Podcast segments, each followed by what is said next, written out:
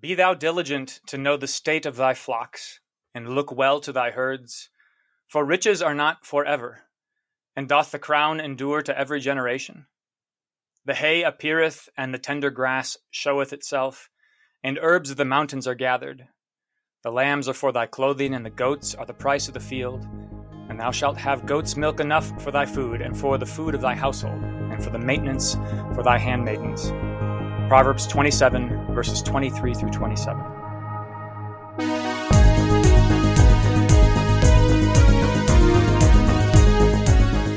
Welcome to A Word Fitly Spoken. I'm your host, Zelwyn Heide, here today with David Buchs to talk about agriculture and the way that we should look at it as Christians. David, how are you doing?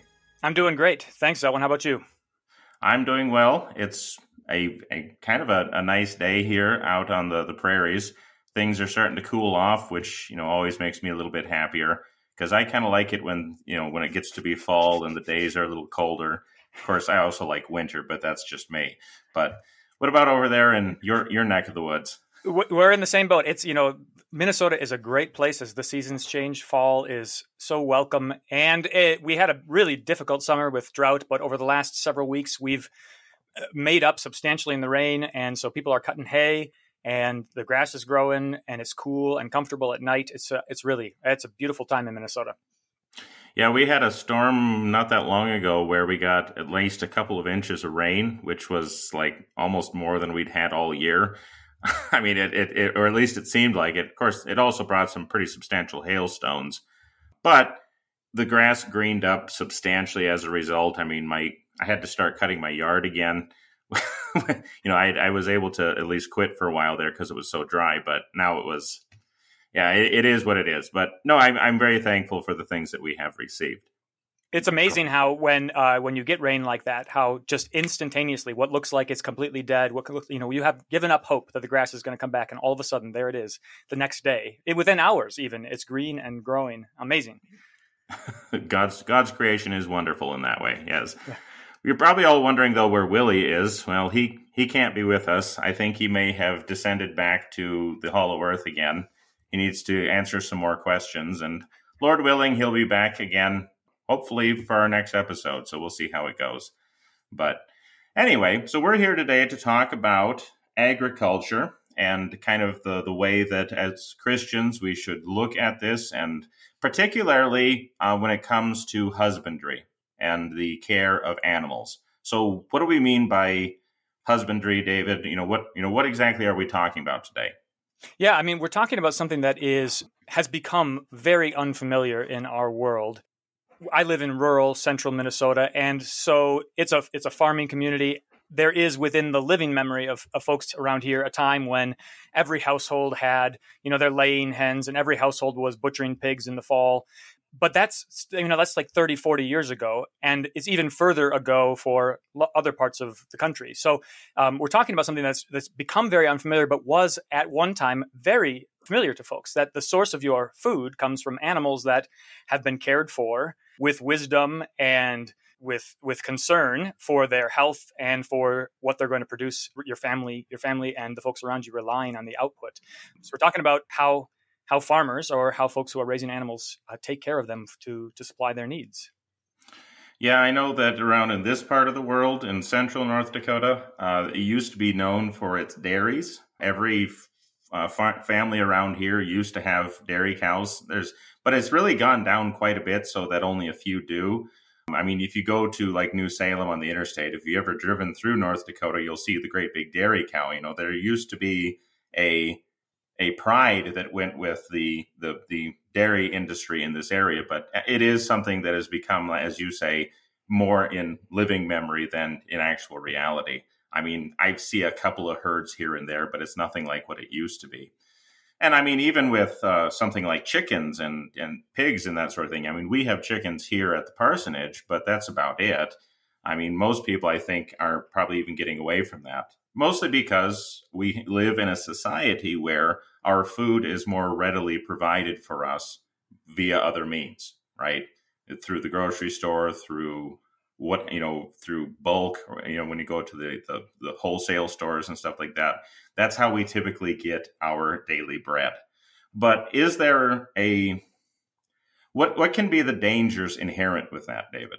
Why do we talk about this at all? Yeah, I, I, think I mean I've observed from folks who um, sort of sort of grew up or entered into adulthood at at that kind of transitional time where folks were moving away from like the family farm or you know domestic economy in that way. I've heard from many folks that like the appeal is convenience, right? So we used to do, do things that way, right? We used to do things the hard way, and now here's this easy, convenient way to do things. And I've got nothing against convenience whatsoever. I mean, I, I like generally speaking, convenience is not a bad thing, except when it becomes sort of idolized or or placed on a pedestal as the key factor in what makes for you know good food or uh, a good economy. Convenience, which plays into like this consumeristic mentality that we that we sort of live and breathe in America. That I want things whenever I want them as quickly as I want them. I mean, Amazon two day delivery is a marvel, and I won't lie. I, I have used Amazon two day delivery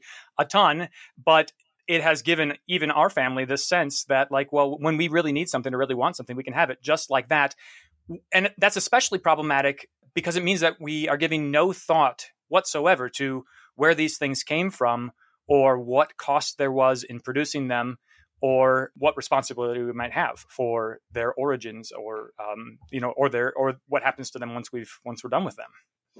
Yeah no well especially as you mentioned like the the consumerist kind of mentality that pervades our culture and the the way that that can cause us to look at agriculture as just being a means to an end especially when it comes to like global agriculture like you know i want my apples whenever i want them normally like we just had an apple harvest here what last month or a month or two ago. And you know you'd only normally get those things once a year right? Because that was part of what it meant for your food to be seasonal to receive these gifts in a seasonal fashion because that's when they come into season. But because we have this consumerist demand we're basically saying no i want to have apples in the middle of winter and I don't want to have to store them or can them or do whatever it would take to, to get them. I just want them now.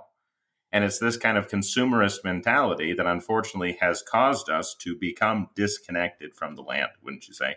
Yeah. And I think it invites kind of dishonest or fraudulent behavior in, in our economy. So I, I heard a story about something that changed in the peach industry a while back. This would have been, you know, 30, 40 years ago. So, you know, peaches, when you buy peaches, uh, you know the difference like night and day between a really like a peach that is ripe like it mm-hmm. is ready to be eaten and a peach that is like basically you know cardboard or you know biting into a piece of styrofoam it's just like it's night and day and it used to be that you could really easily tell the difference between a peach that was ripe and a peach that wasn't by sight but producers thought well you know we have to ship these things across the country we have a real problem in doing that so they there was research funded for chemicals that could make the peaches look ripe when they were not in fact ripe. And so it's, I hmm. mean, you know, people are happy to have peaches on their shelf that look ripe because they'll gladly buy them. In the meantime, we've sacrificed this this quality, but underneath that, you know, quality is one thing, but underneath that is sort of the fraudulent behavior. You know, we're be we we invite the sale of lesser and lesser quality goods or uh, deceit about what it is that we're actually receiving. You know, it, and and I think that so that's like one facet of the consequences of prioritizing consumer behavior or convenience is that the the world plays that game very very well because that's what sin is for you know it's like for producing convenience as easily as possible. And so you know this resonance between what we want and what the world is happy to give us just just produces this i think a vicious cycle that we that we now find ourselves in as a as a as a culture and as a society. Sure. Well and i think even even secular culture in some sense has recognized this this problem. Because you see the movement of like health foods uh, you see the movement of like organic foods uh, you see you know all these different movements that are trying to say like you know oh let's get back to the land. Let's get back to you know something that's fresher something that's a little bit more connected. Because they recognize that what our society has done has basically insulated us from where our food comes from. And so we don't really think of our food anymore in terms of gift, you know, as in the gift of God, which, you know, we are dependent upon for our continued survival. We think of it as a commodity that is for my my needs to fulfill my satisfaction, right?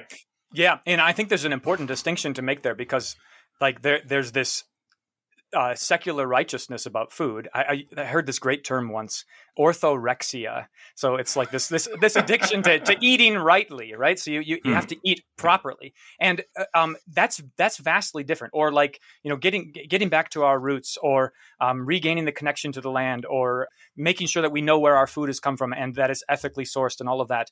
That falls flat very very quickly if you're not at the same time or more fundamentally thinking about it as a gift from God right? So if you are Absolutely. if you are prioritizing those things it becomes just another mode of righteousness that's outside of god. And it's something that i'll be honest a capitalistic consumeristic world plays uh, that's another game that they play very very well right? So you can go to the store right. and you can spend a ton more money on organic food. And i'll tell you somebody's profiting off of that because they know that you, you know it's scratching that itch that everybody's got you know Now, that's an excellent point because even if we do see these secular movements away from the consumerist mentality, as you say, without the recognition of where that ultimately comes from in the Lord, it does, I mean, it is hollow.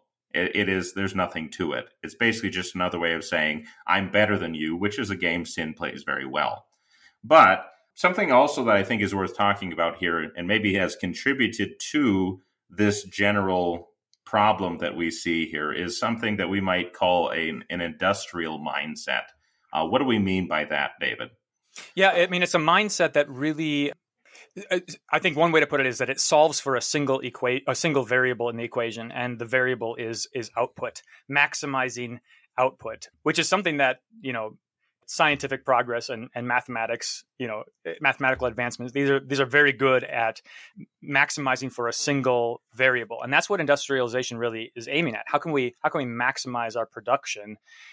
With and and what you end up doing in the long run is forgetting what you're even producing for. Like, what's the point of this? I, I see this in in education. The Minnesota Department of Education has talked. Uh, I looked at their you know mission statement for what education is for, and it is to produce a highly productive workforce. That's what education in Minnesota exists for. But but high, a highly productive workforce is can only ever be a means to another end. And what is like what are we even aim, aiming at? Why are we producing the things that we're producing? And that's what you lose sight of. I think when you um, when you succumb to industrialization in this way or an industrial mindset in this way. How would we see this industrial mindset playing out in terms of husbandry, in terms of agriculture? Like what how would that express itself today that would be problematic? Yeah, I think that there is a uh, a very common way of thinking about animals as as you know just sort of another piece of machinery, which which is parallel to the way that humans are also thought of as just uh, you know a system into which you put out inputs and out of which you get outputs. I mean, I think that there's this you can see this in in humanity with the emphasis on calories as a way of measuring nutrition, right? So the main mm-hmm. metric is going to be calories or if you want to be a little bit more subtle, it's macros, you know, carbohydrates, proteins, and fats. But that's to think of a human as a machine and these are just a set of inputs that you can put in and out out of it you'll get something. The same thought has been has been prevailing about animals. So these are, you know, the question is how much feed can I give to this animal? How quickly can I uh, put this feed in there? What supplements can I give them to maximize their conversion ratio so that uh, I can give them less feed and have more meat on the animal? How can I minimize the amount of space that's required or the amount of upkeep that's required? How can I medicate these animals so that I don't have to pay, I don't have to worry about sickness or disease? How can I minimize my losses um, in that way? It's all it's all a maximization and minimization problem and that's uh, so like those are important questions to ask but when they come at the cost of like disrespecting the nature of a thing then you run into real problems so like you don't have to be a member of PETA to recognize that animals crammed into a space where they can't move around or flap their wings is there's something un, wholly unnatural about that and that's that's sort of the the you know the end result of this kind of industrialization i think but how do we, as you put it, how do we see the nature of something then? If we're going to approach something in the way that it's intended to be, how do we avoid falling into, say, just another secular philosophy? How do we avoid just falling into, say, you know, these green movements or something like that, which come at us with, you know, very pagan kind of mindsets. You know, what how is the Christian how should the Christian approach something like factory farms or something like that? You know, what are we supposed to do? Yeah, I, I think that that is that's the right question to ask, and it, I think that obviously the starting place for any question a Christian asks is God's word, right? So, what does mm-hmm. God mm-hmm. tell us about His design for the world and our use of it? Um, that's got to be our starting place. There is another step which I think is is trickier, but that we we move from what God's word says to just you know uh, sanctified reason and making observations about the world. So recognizing that you can perceive something about how the world is supposed to work using your God-given senses, and uh, but but the starting place is you know how, what God has created it for and what we are to use it for. Okay, so where do we start then? I think that uh, yeah, I think that Genesis chapter uh, Genesis chapters one through three is our starting place here. So you know you uh, you back up to the beginning, and when God creates on the sixth day all of the animals, He gives this mandate to Adam and Eve about exercising dominion over it. Genesis chapter one, verse twenty-eight, God blessed man and woman, and he said to them, Be fruitful and multiply and fill the earth and subdue it and have dominion over the fish of the sea and over the birds of the heavens and over every living thing that moves on the earth. Which to a lot of folks sounds like kind of like license, right? I'm in charge. I get to do what I want with whatever it is that I see around me.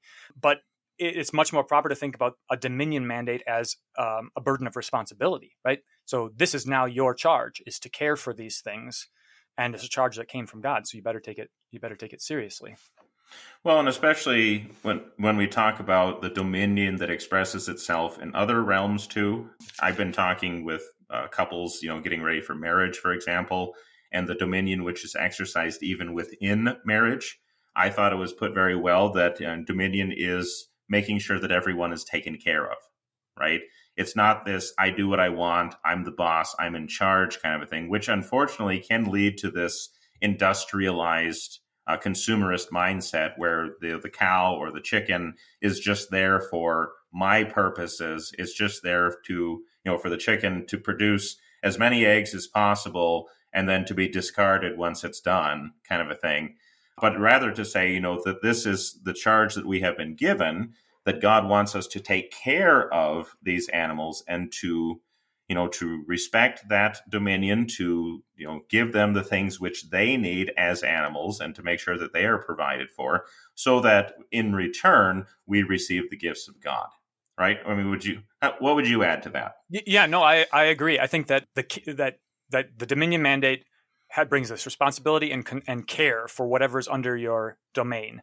And what's what's interesting about the question about you know like how caring for animals is recognizing that they are of they're a, a different category than humans right? So you have to attend to the nature of an animal in order to properly care for it right? So we end up in all kinds of with all kinds of problems in our world with with people for instance and I, this so you get the letters. I don't know this. I won't get the letters, but um, the but people who treat their pets like human beings, right? And sure. and that's problematic not just because it's kind of weird, but because uh, and often it comes at the expense of like caring for the real people in their lives, but because animals are not people, and so the care they need is not the care that a human being needs, right? So neither is their life uh, to be estimated in the same way that a human life is to be estimated. So you end up with uh, kind of a, oftentimes like a misplaced compassion you know for an animal unwilling to do what is needed for an animal or or to euthanize an animal when the time when their when their life is over right to mm-hmm. prolong mm-hmm. their lives you know beyond what is what is uh, wholesome because we think of them where they're being thought of as humans so there's this balancing act between like uh, treating them as just dis, you know disposable and uh, something to be cast aside whenever you see fit or treated like just you know uh, another piece of matter and treating them as we are invited to by Disney cartoons like human beings, right? So, so, so we we ought to find some somewhere in between those two things, I think, in order to do it properly, and that's that requires thought and wisdom, and that's why that's why we have to talk about you know animal husbandry because it's not. I don't I don't know that it's obvious. I think it's actually something you have to you have to work at. Well, now that you're bringing the wrath of the mouse down upon us, I think it's time for our first break. So we'll be right back with more Word Fitly Spoken.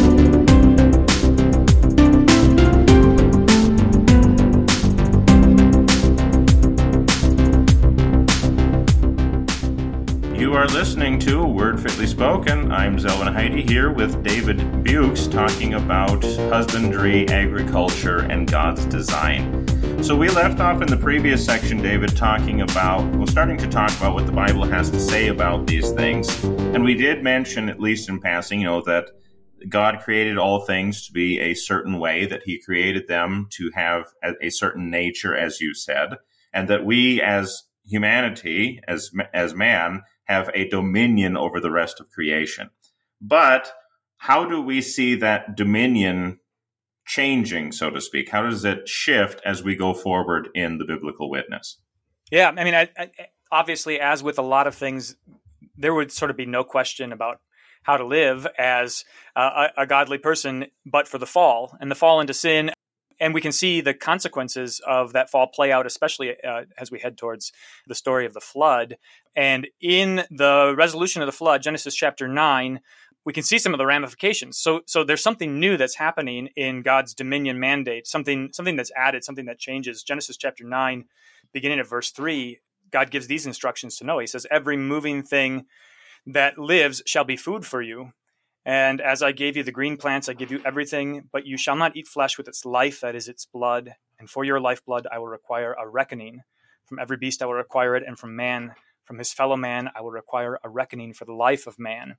So, so because of the introduction of sin and the prevalence of evil in the world, something has changed, and that now means that God is using the um, animals that He has created in the world to to feed His people. This is part of the instructions that he's given to Noah now is use the world, use the animals in this way.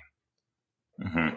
Yeah, and in a very specific way that, you know, before the flood, they were not given to man as food. You know, Adam was not permitted to eat them. He had the fruits of the garden, he had the, the fruits of the field. But now, because of the change in with the flood and the beginning of the the recreation of the world, so to speak. Although that's a whole totally different subject. um, we have the giving the, the the shifting of the dominion to include using these animals as a way of sustaining our life.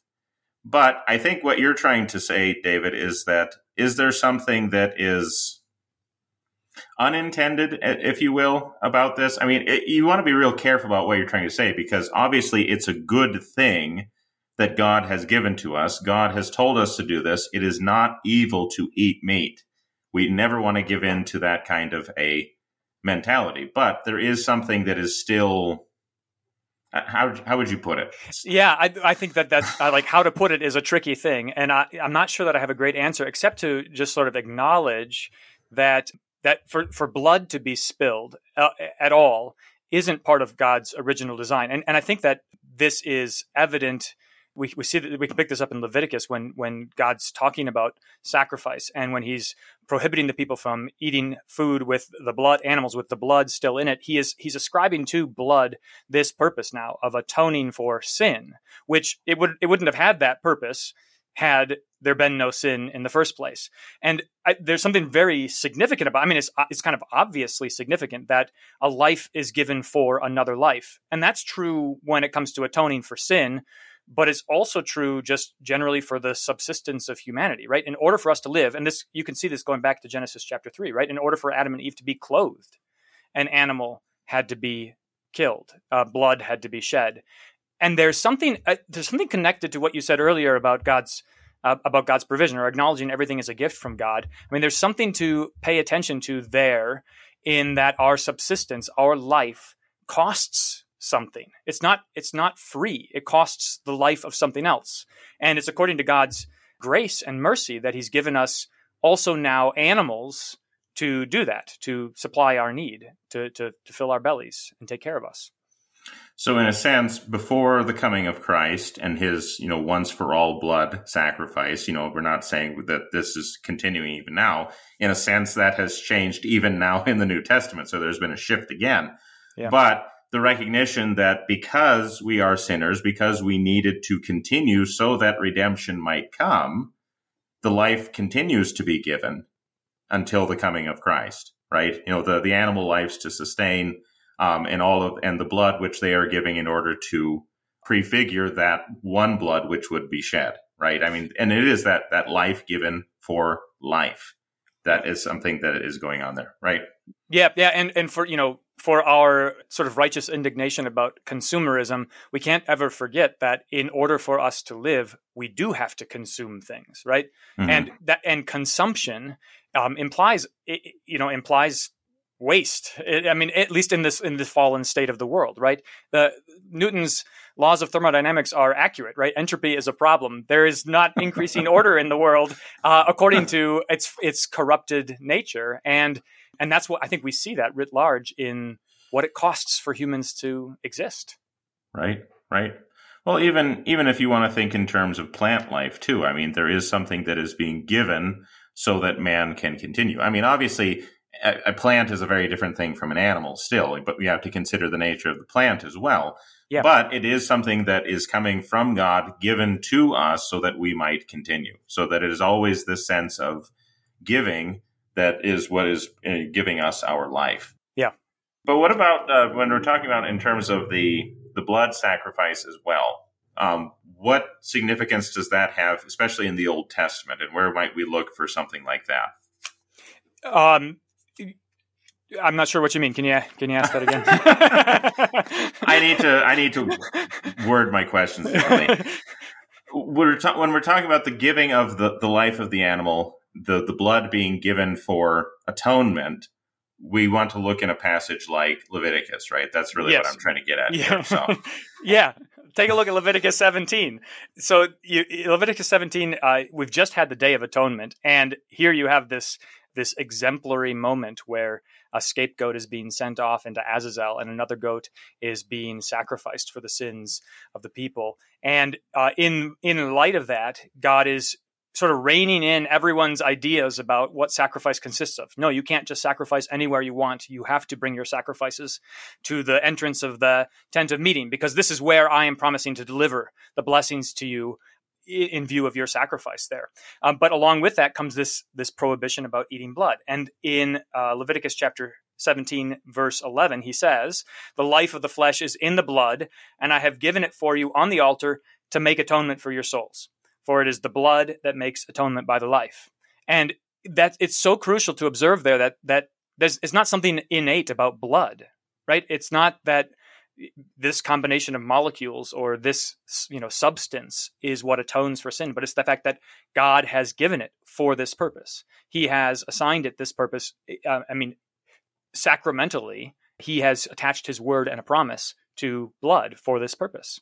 Sure.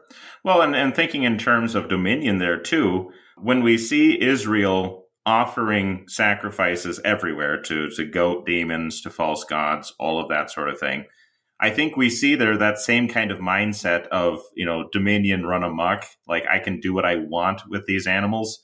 You know, I'm going to use them to sacrifice to this false god because it's my animal. I can do what I want with it kind of a thing. Whereas God says, no, that's not why I have given these things to you. I have given these things to you to make atonement, you know, to use that in this way. So I think in, in that sense, we see here too, you know these the, the animals even when they're being used as sacrifices are not just our our playthings are not just objects that we use however we please.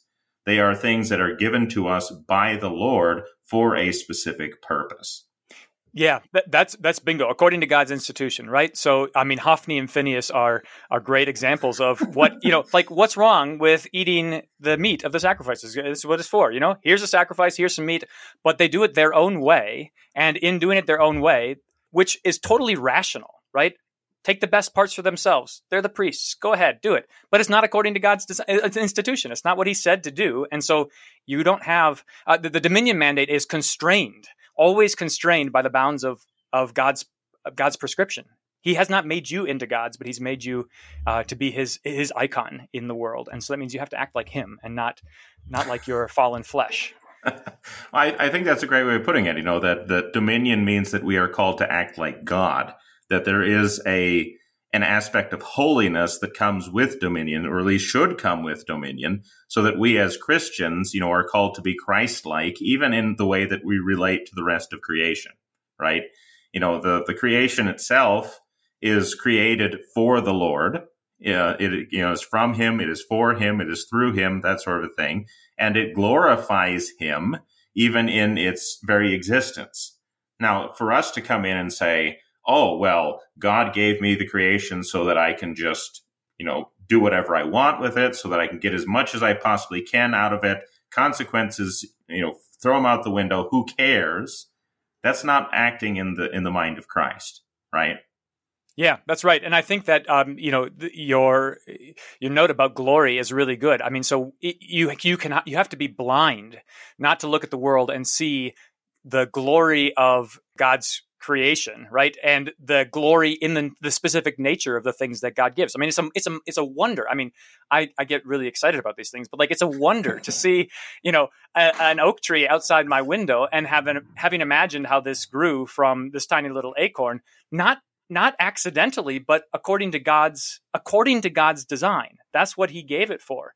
And it's that glory that he has written all over the world, which, you know, when we, consume according to our flesh or when we uh, you know kind of like wantonly disregard the nature of things or God's design for things, which it, this is part of what the problem we were talking about earlier industrialization or consumerism or materialism or convenience. What it all invites is like this idea that I just don't have to think about these things anymore, right? I, so I don't have to, I don't have to think about God's design when it comes to food because here it is in front of me. I'm just going to eat it.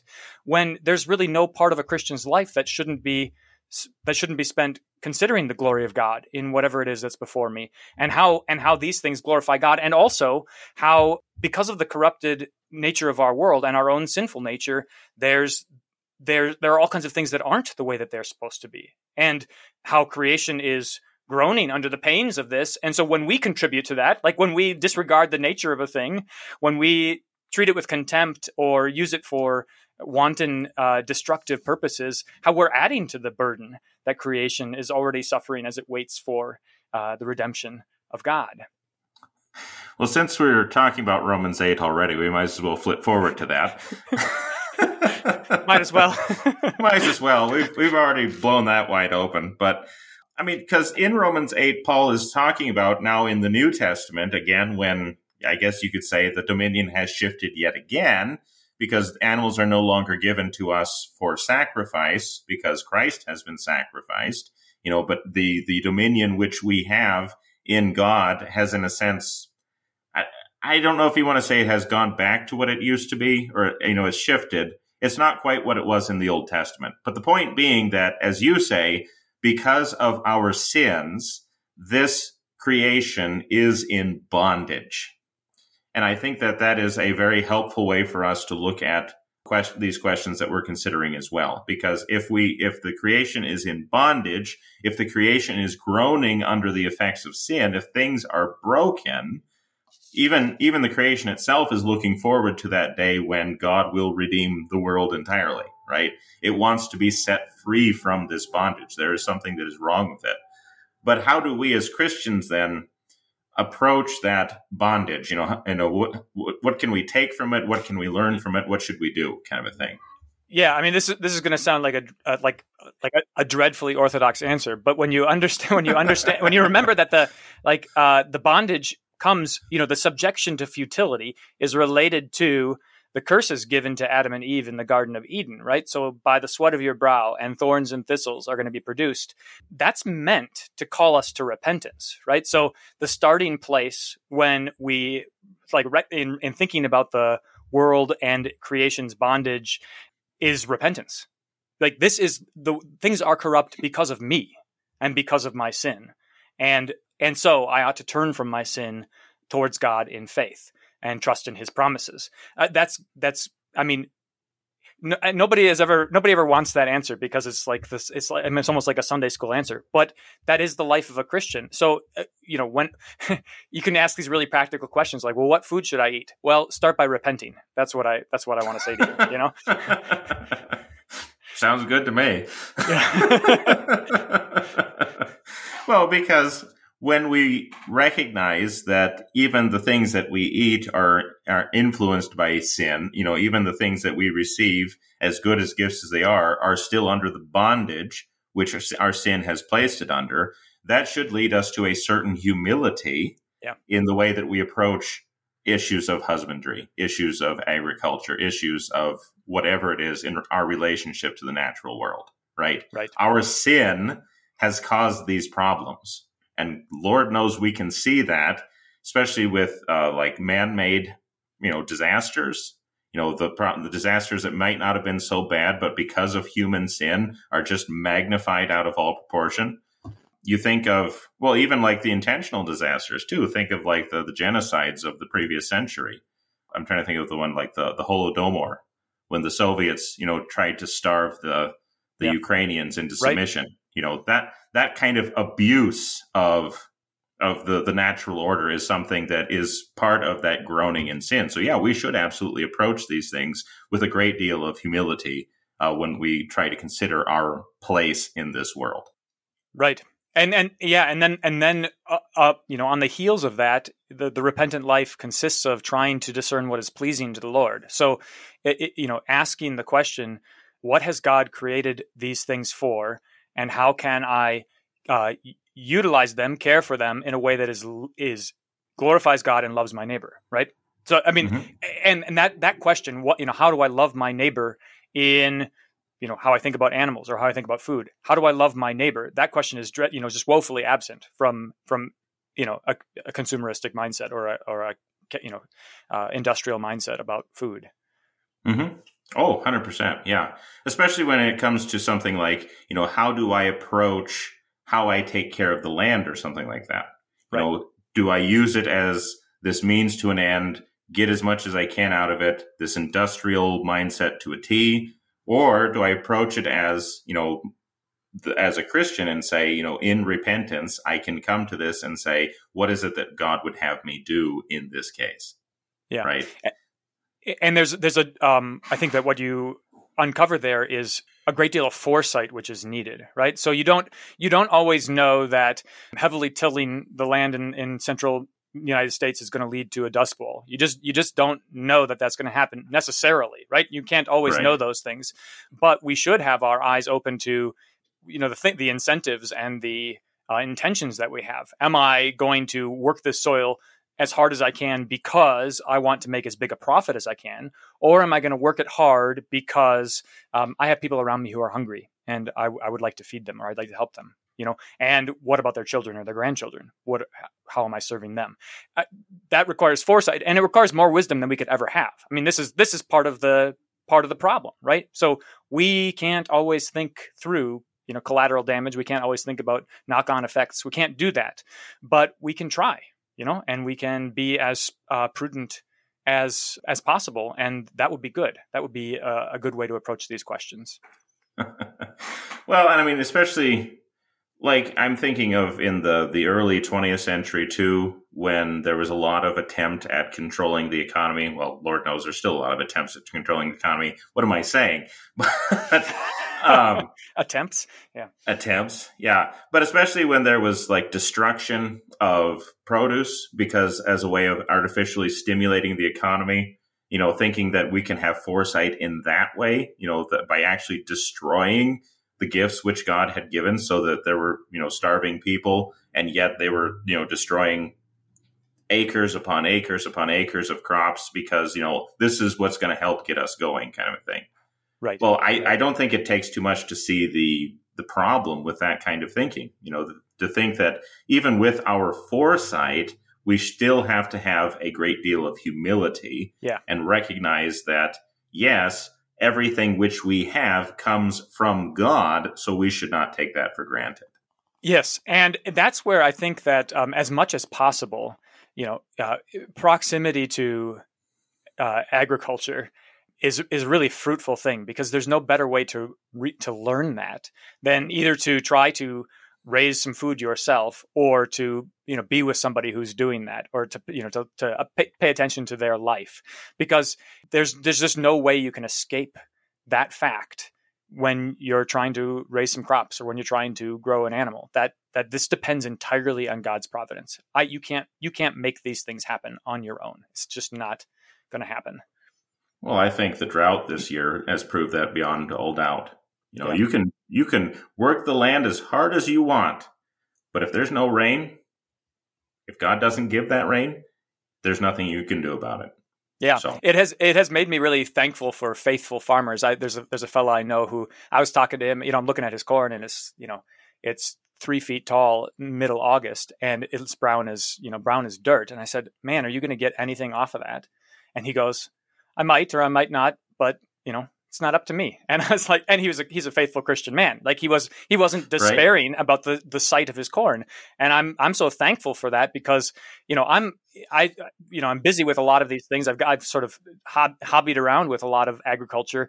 Um, but I'm, I, my livelihood doesn't depend on it. And I'm so thankful that, that there are, that there are folks out there whose livelihoods do depend on it, who are also putting their confidence in God, who are trusting in God. This is a wonderful thing. So Absolutely. As we should all do. But we're at our second break, so we'll be right back with more Word Fitly Spoken right after this.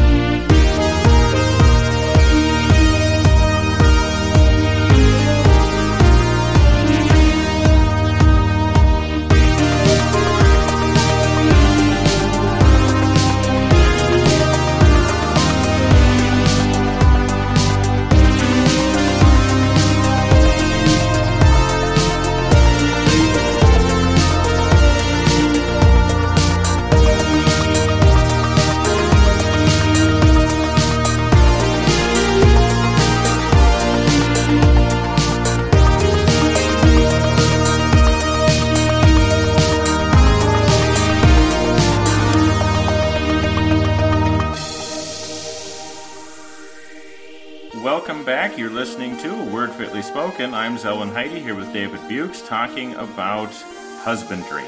So, David, we left off in the previous section talking about, you know, the humility which we must have in the face of all this. We've talked about the effects of sin. We've talked about dominion. We've talked about a lot of different things, but now we need to kind of drive this all home, you know, kind of really make it a very practical application. And is there a good passage that we might turn to to really you know see what it means to care for god's creation in the way that he intends? Yeah i think that proverbs you find uh, chock full of practical wisdom and some eh, that is even specific to the questions that we've been talking about. Like what what are the benefits of paying close attention to your domestic economy where your where your food comes from the animals under your care? So proverbs 27 it gets specifically to this point and it's amazingly apropos. I mean it's just like i can't I, I almost can't believe that this is in the bible but it's it's really nice. So so here's what here's what uh here's what it says. Know well the condition of your flocks and give attention to your herds for riches do not last forever and does a crown endure to all generations. When the grass is gone and the new growth appears and the vegetation of the mountains is gathered the lambs will provide your clothing and the goats the price of a field there will be enough goat's milk for your food, for the food of your household, and maintenance for your handmaidens. Uh, the uh, the promises there. I mean, and these are you know Proverbs deals so often in, in generality. So these are things that are generally true. But the the there's this connection between diligence in considering you know, your your fields and your animals, diligence, and having enough being satisfied with what um, with what you need. And I think that, that that's something to pay close attention to here, right? So we can we can talk about the need for humility and the need to uh, receive everything as a gift from God, but God commands us in exercising dominion, especially over over our own households, to be diligent in using well the things that He has given us, so that we can provide. And here in Proverbs, um, He's making it clear that when you do that, you will have enough. You will be you will be satisfied. Yeah, no, absolutely, and I think I think one way to really kind of connect all of that too is that the great message of the book of Proverbs is not these generalities, like you said. It's not just a general kind of advice so that your life can get along a little bit better, but it is always in the understanding that, you know, it is the fear of the Lord that is the beginning of wisdom. And when we fear him and give him glory in that way, and when we fear him and being diligent in the way that we approach our fields, if we are diligent in the way that we approach our animals, if we are diligent in the dominion which he has given to us, and you know, and show that kind of fear towards him, then yes, things will in fact be better for us, right? That this is that God will send his blessing upon it and he will give us the things that we need, whether that be clothing, whether that be food, whether that be shelter, whatever it may be, right? Yeah, yeah, and the, and the fear of the Lord, uh, besides you know the all important trust in God for our salvation and for our whole life, it it also keeps that diligence from becoming you know a cult of diligence. It keeps it from becoming you know from from entering into any of the perversions that we talked about earlier. Because you could imagine, you know, you can think about you could describe industrialization as a as a kind of diligence, but it's a it's a it's a diligence that has no fear of God. That does not fear yeah. God. It's a satanic diligence in that. Y- yes. Yeah. Yeah. let's, right. Let's put let's put none too yeah. fine a bow on it here. let's go. I like that. yeah. Yeah. Um, but I mean, it is in that sense because it is only interested in the output, as you said. It is not operating with the fear of the Lord. It is not operating with these kinds of understandings. It's just simply treating things as a means to an end. But that's not what keeping, you know, knowing well the condition of your flocks is about. It is knowing that, you know, when you take care of those individual animals, when you tend to the needs of this specific sheep, as it were, or this specific goat, then you are doing what God wants you to do. And when you are diligent in that way, not treating that goat as a just an object for you to use according to your pleasure, but as a gift from God, then we will receive the blessings from God and you know get the the due due reward of our diligence. Right. Yeah, and I th- you can see this interesting contrast in that passage between these uh, real tangible goods, right? So animals and fields and crops. That that is contrasted with riches and a crown, right? So um, the when you think about animals and crops as mere commodities commodities right just like easily mm-hmm. substituted for with cash then you you are not going to think about their their care or their long-term sustenance or um, what it means to maintain them from generation to generation. You're just going to think about exchange.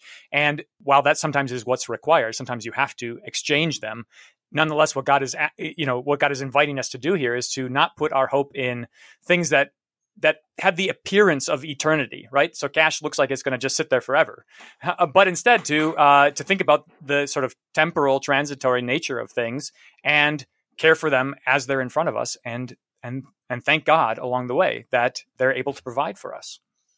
Yeah, absolutely. But speaking of goats, why don't why don't you tell us, and maybe as a way of kind of bringing us to the end of this discussion, you know, let's let's think very practically. You know, what kind of insights have you found from your particular flock, and knowing well their condition? how does yeah. and how does and how does that help us? Yeah, uh, you know, one of the things that I that I have learned. So, um, so we have a, a parsonage here, and uh, in the back there's about we have about an, a half an acre that, of woods, and we have kept some some milking goats back there, and a flock of laying hens, as well as a handful of pigs, which we have butchered in the fall. One of the one of the things that I think is astounding, and this would be a really practical takeaway uh, that I, would be my encouragement to everybody, we kind of have this idea that there are lots of things that we're just not capable of doing that like we're not fit to do them. And this goes hand in hand with a lot of other things like you know the world tells you you're not fit to educate your children. Well it's just nonsense right? The world the world kind of tells you you're not fit to provide food for yourself. Maybe you can't like in a moment or overnight you know replace your entire grocery budget with food that you have produced but you you are totally capable of exercising dominion and cultivating the ground and having something come forward. I mean, the word fitly position has been that gardening is right. Gardening is, is one of the most wholesome things that you can do in this life, right? Absolutely. We have a whole episode on it. So yeah, yeah. Now, and, and I think you know, so I'm I'm very fortunate because you know nobody cares unless the pigs start to smell too badly. Nobody cares that, that I've got these animals here, and not not everybody benefits from that kind of a, a setting it's you know un, interestingly there are lots of different when we lived in the western suburbs of chicago we couldn't have chickens in our backyard but if you lived in the city of chicago like if you live in cook county you can have chickens. Um, so you hmm. know some, sometimes the possibilities are available and even just the exercise of thinking through what it's going to take to get some animals and take care of them. What's it going to cost? Um, how are you going to do it well? Right? Because because that's always kind of the the tricky thing is to jump into something and not be prepared for it. And then you see the animal suffer or you experience losses and you realize that you weren't diligent the way that you were supposed to be. Right. but just just just engaging that exercise is really really valuable. And you learn all kinds of lessons along the way that you you didn't know you didn't know beforehand. You know things like how animals are not humans for one thing right? So you can't reason with them. You can't you can't convince them to do things. Nonetheless they have behaviors that are very predictable which you can you can bank on. And so when you're paying attention to them when you're actually you know when you're thinking about them and uh, trying to do what's best for them and and for you know their condition you can you can actually do it you know if you pay attention. But if you're not paying attention if you're just going to be lazy about it then it's not going to work out. And so it requires something of you that responsibility and that diligence and that's really good. It evokes that out of you and i think that that's a, a very profitable thing for anyone. Yeah, and I, I, I realize that there are listeners um, in our audience who, as you say, live in very urban areas that probably are not going to be able to do some of these things. What might you say to, say, someone who is totally urban, city forbids even chickens, like there's nothing they can do? What, what how could they still benefit from something like this? Yeah i mean i, I think undoubtedly there's a farmer somewhere nearby. And i think it, this sounds trite i know but like just go and meet the farmer and talk to him and offer to lend a hand and find out what his farm looks like and how things work. I mean, it, kids love this stuff, right? It's no it's no wonder, you know, take your kids to the farm and show them what animals look like and then explain to them that there's a connection between this cow and that steak or that burger that you ate. and and then also engage all of the like confusing questions. So I mean, I'd sh- I'd say don't just watch the cow in the pasture, but show up on slaughter day, you know? Like I think cultivating relationships like that. Again, this isn't always I'm, maybe it's not always possible. It's certainly not always easy, but I think it is something worth sort of looking looking for. I mean, we have in in our congregations connections to to farmers, and I think that those are those are uh, worth cultivating. Those connections are worth cultivating so that we can gain a better understanding or appreciation. Even if you can't, you don't have the opportunity to do this yourself. That that'd be my first suggestion. You know, find a farmer, talk to him. Sure. No, I think that works well. Well, and I mean, especially you mentioned like with the kids and even on on butchering day, that sort of thing. I think there is a great benefit to that. I mean, I know that we tend to think of it as being very morbid. We don't want to, for some reason, we want to skip that step. I don't know why, but and I mean, there obviously there's grotesque ways of approaching it that we don't want to, to to, to go into, but there are you know helpful ways because I know that like uh, when we ha- got my flock of chickens that we have right now, we have eight chickens um, that in a hen house that I built here on on the property of the parsonage, and we get more eggs than we can eat from them. So, but we had a rooster originally, but we never intended to keep the rooster because we just don't really have the space for having a whole bunch of chickens, and we can't really let them get out and about too much because we're in a kind of a wooded area and there's a lot of coyotes around. We were afraid that we'd lose a lot of the chickens fairly, fairly frequently. That being said, I remember that when the, the rooster finally got to a size where we were able to butcher him, you know, my son helped me with that process. And I think that that is a beneficial thing for him because it shows that, yes, you know, this rooster gave its life so that we could eat it although admittedly it was the smallest bird I've ever eaten. it's a soup bird. That's what those that's, those are it's soup a birds. Soup bird. Yeah. yeah. It was ridiculous. I it, I still can't believe how little meat we got out of that bird. But um but it was one of those things where to see that connection that you know that this gift which God has given to us in this animal is now being given, you know, is now giving its life for us so that we might continue. I think it, it helps build that appreciation for God's provision and for His providence in general. Yeah, right? and I, I I think that there are all kinds of bad habits of thinking that get corrected along the way. What one of the things I uh, experienced was we we had these pigs in our in our in our yard, and uh, you know pigs are they're not the friendliest animals. You could they can be kind of they can be kind of like to certain breeds you can get them to come and eat out of your hand or whatever. These were not that kind of breed. They were just mean and they reach a size where, you know, if you fell down in the pen, they would eat you because you're just another you're just another snack for them. So like the rule was, you know, you can't you can't you can't go into the pen with the pigs. Kids stay out of the pen with the pigs. And and we would talk about the pigs in this kind of like, well, we were kind of disgusted by them. Oh, those those stinky pigs, right?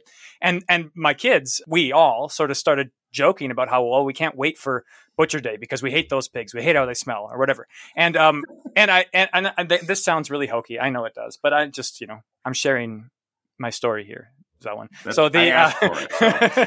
the uh the thing is um I realized that that's the wrong way to. Th- I don't want them. To, I don't want to butcher the pig. I don't want to slaughter the pig because we hate it. In fact, that's not what we're doing at all. And when it came to butcher day, um, the first pig that we butchered, you know, the the strategy that I learned was a 22 rifle. You know, shoot it in the forehead. There's a spot where you can get their tiny little brains, right. and you stun it and you stick it. And um, I used I used a hollow point bullet and instead of a instead of a solid a solid bullet, and so it didn't it didn't go down on the first shot. And mm-hmm. um, the guy from whom I learned how to butcher a pig, his one his aphorism about this is the only thing harder than shooting a pig once is shooting a pig only twice. And so this is the thing, you know, here's this here's this poor pig, and it was dreadful. It was dreadful, you know, having this right. pig improperly killed, and my kids are standing and watching it, and and we we learned this this valuable lesson about how on the one hand we're not we're not killing this animal because we hate it. We're, like you said, killing this animal because it's going to provide food for us. And also, that means that we want to do it well. Like when we don't do it well, when we don't treat it with respect, when we, when, if I'm careless, if I'm, you know, I thought I could get by with what I had instead of doing it properly, the animal suffers and we feel the weight of that in in ourselves and that's it's good to have felt that weight so now we're not going to make that same mistake again and for for the sake of my kids, it's really I, am so thankful for that lesson. Now you you talked about morbidity, and this is this is the this is our this is our life. You know, after Butcher Day, like I, I, look around my property and there's there's stuffed animals hanging all over our property because like animal animals are being butchered left and right. But um, but, but I you know I I can look at it and see it as a really wholesome thing because I'm I'm taking on myself the responsibility of teaching my kids to do to, to think about animals properly. And that's that's I'll, I'll, you know it's better than having Disney teach them about animals. I'll just say that. I shouldn't have named Disney explicitly. I'm sorry. That that was that's twice. yeah, twice in one episode. uh, no, but I mean the, the point you make is is a good one, and I think especially even with our mistakes, as you say, our mishandling of God's creation, there is something to be learned from that. You know that even when we don't do things the way we should, it teaches us a certain humility. It teaches us to respect it the next time around so that, yeah, as you say, we do it the right way so that we can make it as painless as possible if it's butchering or just treating them in a, a generally good way so that they are not stressed out, you know, all these kinds of things. I mean, we can learn from our mistakes and in repentance in that way come to treat God's creation in the way that he would have it treated. Yeah, and I think absolutely. I think that um, for even for folks who can't you know do this stuff on their own, don't have room for it, just learning about it, it is surprising. You you you will be surprised to discover how practical it is and how many practical considerations go into actually butchering an animal. It's not a purely pra- uh, mechanical process. Um, right. There, it, it, it, it's an art form. Recognizing that gives you some contact with how this is something something unique that God has created um, for a specific purpose that we should we should pay attention to. So, yeah. Well, I know that I've been around, you know, uh, slaughterhouses. I've been around. Um, we have members of the congregation who butcher. You know, I've even had a hand in a little bit. I, we don't do as much butchering as as you apparently are out there in Minnesota, killing everything that comes across the property. But, but I mean, it, it is it is a a helpful thing because I think when you see the the giving of life in that way so that we might live, it really does emphasize the the connection which we have to God's providence and to His gifts which He has has given to us. Yeah, and I mean, I'm, I maybe since you're you you've shared enough stories, I'll I'll share a little bit here just to kind of wrap up this episode. You know, I grew up on a ranch. I've been around cattle. I've been around pigs, although I don't know what kind of pigs you're raising. If you have such wild pigs, are they like boars or something? Or they they were just mean spirited. That's what they were. They're mean spirited. Okay, because usually the pigs we had were fat and lazy, and they liked mm. to be scratched. So you know, real real friendly kind of animals. But you know, I I remember I was in I was heavily involved in 4-H growing up. Um, I don't know if that's a big thing out in Minnesota or not. I think it is, isn't it? Yeah, it is.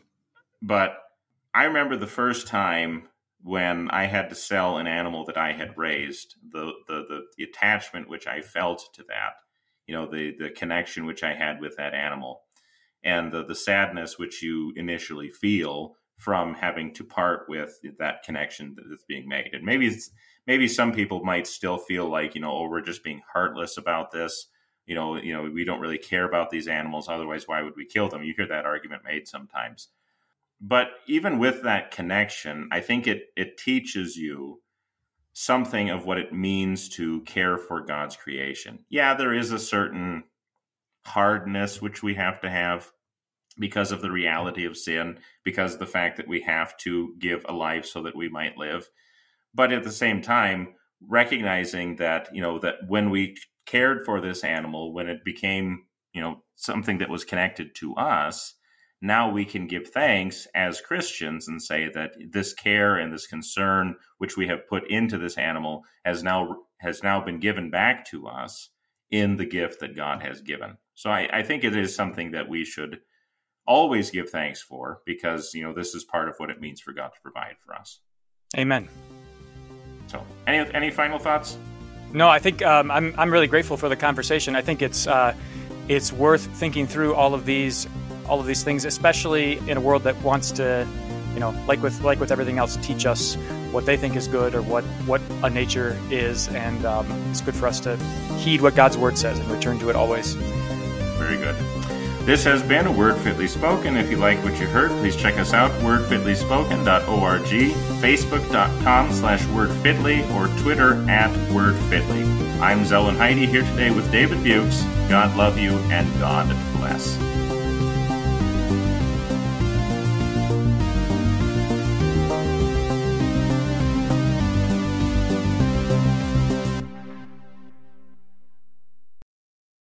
So God created man in his own image. In the image of God, God created him. Male and female created he them. And God blessed them, and God said unto them, Be fruitful and multiply, and replenish the earth, and subdue it, and have dominion over the fish of the sea, and over the fowl of the air, and over every living thing that moveth upon the earth. And God said, Behold, I have given you every herb bearing seed, which is upon the face of all the earth, and every tree in which is the fruit of a tree yielding seed, to you it shall be for meat. And to every beast of the earth, and to every fowl of the air, and to everything that creepeth upon the earth, wherein there is life, I have given every green herb for meat, and it was so. And God saw everything that he had made, and behold, it was very good. And the evening and the morning were the sixth day. Genesis chapter 1, verses 27 through 31.